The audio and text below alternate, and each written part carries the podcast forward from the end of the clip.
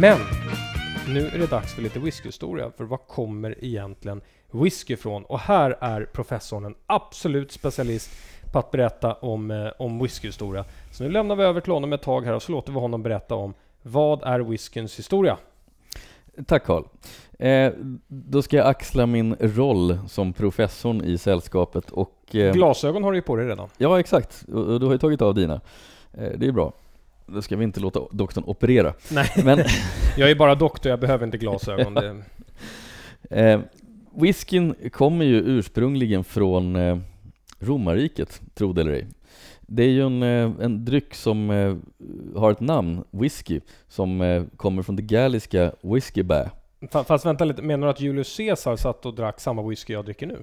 Det skulle jag nog inte påstå, den är nog ganska långt ifrån. Utan det, det var egentligen så att romarna som ju erövrade de brittiska öarna upp till Hadrianus mur eh, och kom ganska nära skottarna på det sättet. De hade ju med sig någonting som heter akvavit.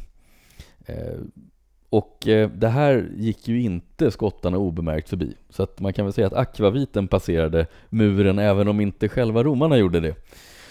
Och eh, de snappade genast upp att det här är någon slags eh, bränd sprit som romarna dricker och det verkar ju trevligt så det började de också göra. Nu var ju inte de riktigt lika bra eh, på det. De eh, hade väl inte riktigt receptet eller tekniken.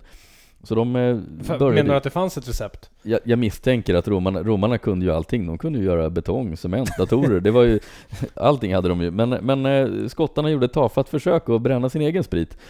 Och den blev väl inte så lyckad. Så att de drack väl den där, troligen ändå, full med finkel och elände och hälften dog, blev blinda. Men eh, hur som helst så upptäckte man ju att på något sätt att antagligen kanske genom att det här går inte att dricka, vi lägger det i en tunna. Och därmed så var whiskyn född.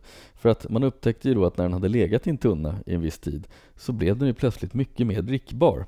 Och tro det eller ej, men det är faktiskt så att whiskyn vi dricker idag den bygger egentligen på att man bränner en ganska dålig sprit som man lägger i en tunna och då omvandlas de här dåliga ämnena till smakämnen som är väldigt angenäma. Dålig menar du att jag dricker hembränt i princip? Ja, du dricker ganska dålig hembränt till och med om du Oh. dricker whisky. Eh, nu för tiden kan man ju faktiskt bränna även hemma med med viss kvalitet, har jag hört ryktas om. Men eh, det kunde man inte då, och det gör man fortfarande inte, utan det här är dåligt destillerad sprit. Den är ju till och med destillerad flera gånger för att ens uppnå en spritstyrka. Eh, ni kanske är bekanta med att man destillerar whisky åtminstone två gånger, eh, och i vissa fall även tre för att eh, få till slutprodukten. Och det kommer sig av att en destillering på det sättet man destillerar whisky, det räcker inte för att det ska bli sprit. Det blir inte sprit då, det blir någon slags halvmesyr på kanske 20%. Okej, men, men, men låt mig backa lite här nu. Vi, vi säger, jag, jag tar ett alias. Jag kallar mig själv Tord.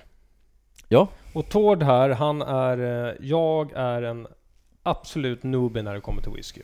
Och jag är en totalt newbie när det kommer till sprit överhuvudtaget. Vad gör man när man destillerar? Ja, destillera. Vi kanske ska förklara de här facktermerna lite grann. Destillera, det är ju egentligen att man värmer upp den här eh, grundmaterien så att den eh, förångas och sen så kyler man ner ångan så att det blir sprit. Och för att göra whisky, om man ska titta på hur man gör whisky, så utgår man ju från att brygga ett öl. Eh, så att man börjar faktiskt göra öl.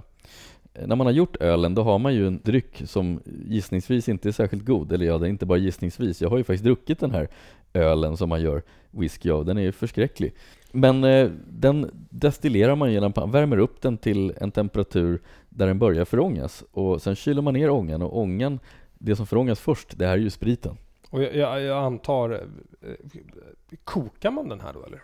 Ja, det är en slags kokande fast man ligger strax under kokpunkten. För att inte, man Som vill en inte... crockpot? Ja, som en crockpot ja, Ja. precis. Det, det skulle de gilla om de hörde i Skottland. Ni gör alltså öl i en crockpot. Uppfann skottarna crockpoten kanske? Ja, det kan ha varit så faktiskt. För det heter ju pott. Eh, Pott ja, precis. Och det är ju det även de här stora kopparpannorna heter. De kallas ju för pot stills. Men låt mig återgå till den här Tord. För Tord, han är inte en... Han kommer från Kalix. Han kommer från Kalix. Han kommer från ja. Kalix har jag bestämt nu. Han är från Norrland, Kalix och just det här när det kommer till whisky, det, det har han ingen koll på. Och då undrar jag fortfarande, okej, vi destillererar, vi gör alla de, alla de här sakerna. Varför smakar då whiskyn olika?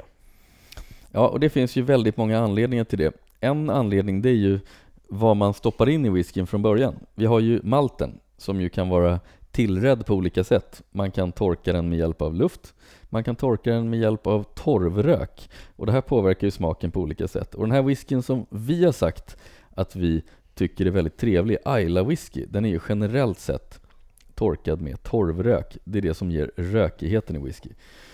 Sen finns det ju naturligtvis många aspekter av lagringen som påverkar smaken. Vi har eh, de faten man lagrar i är ju väldigt ofta fat som är begagnade.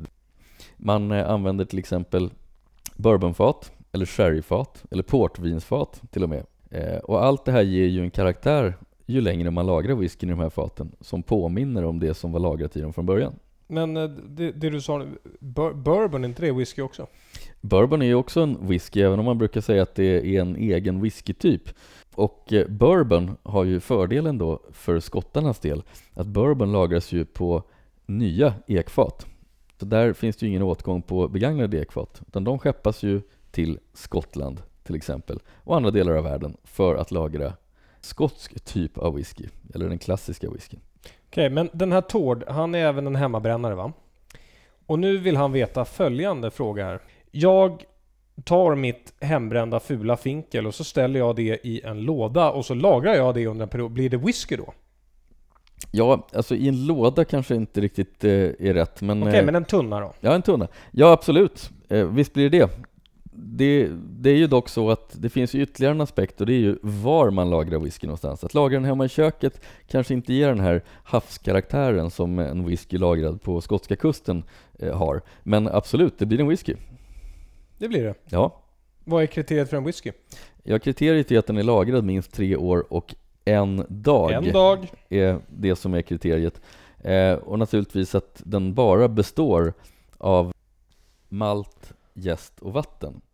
Eh, man får tillsätta sockerkulör i efterhand om man vill, men eh, det är det som är ingredienserna. Men är inte det samma ingredienser som en vodka har då, eller?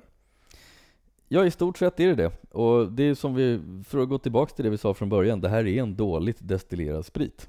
Det är en, en fulsprit som man lagrar i tunnor för att få drickbar.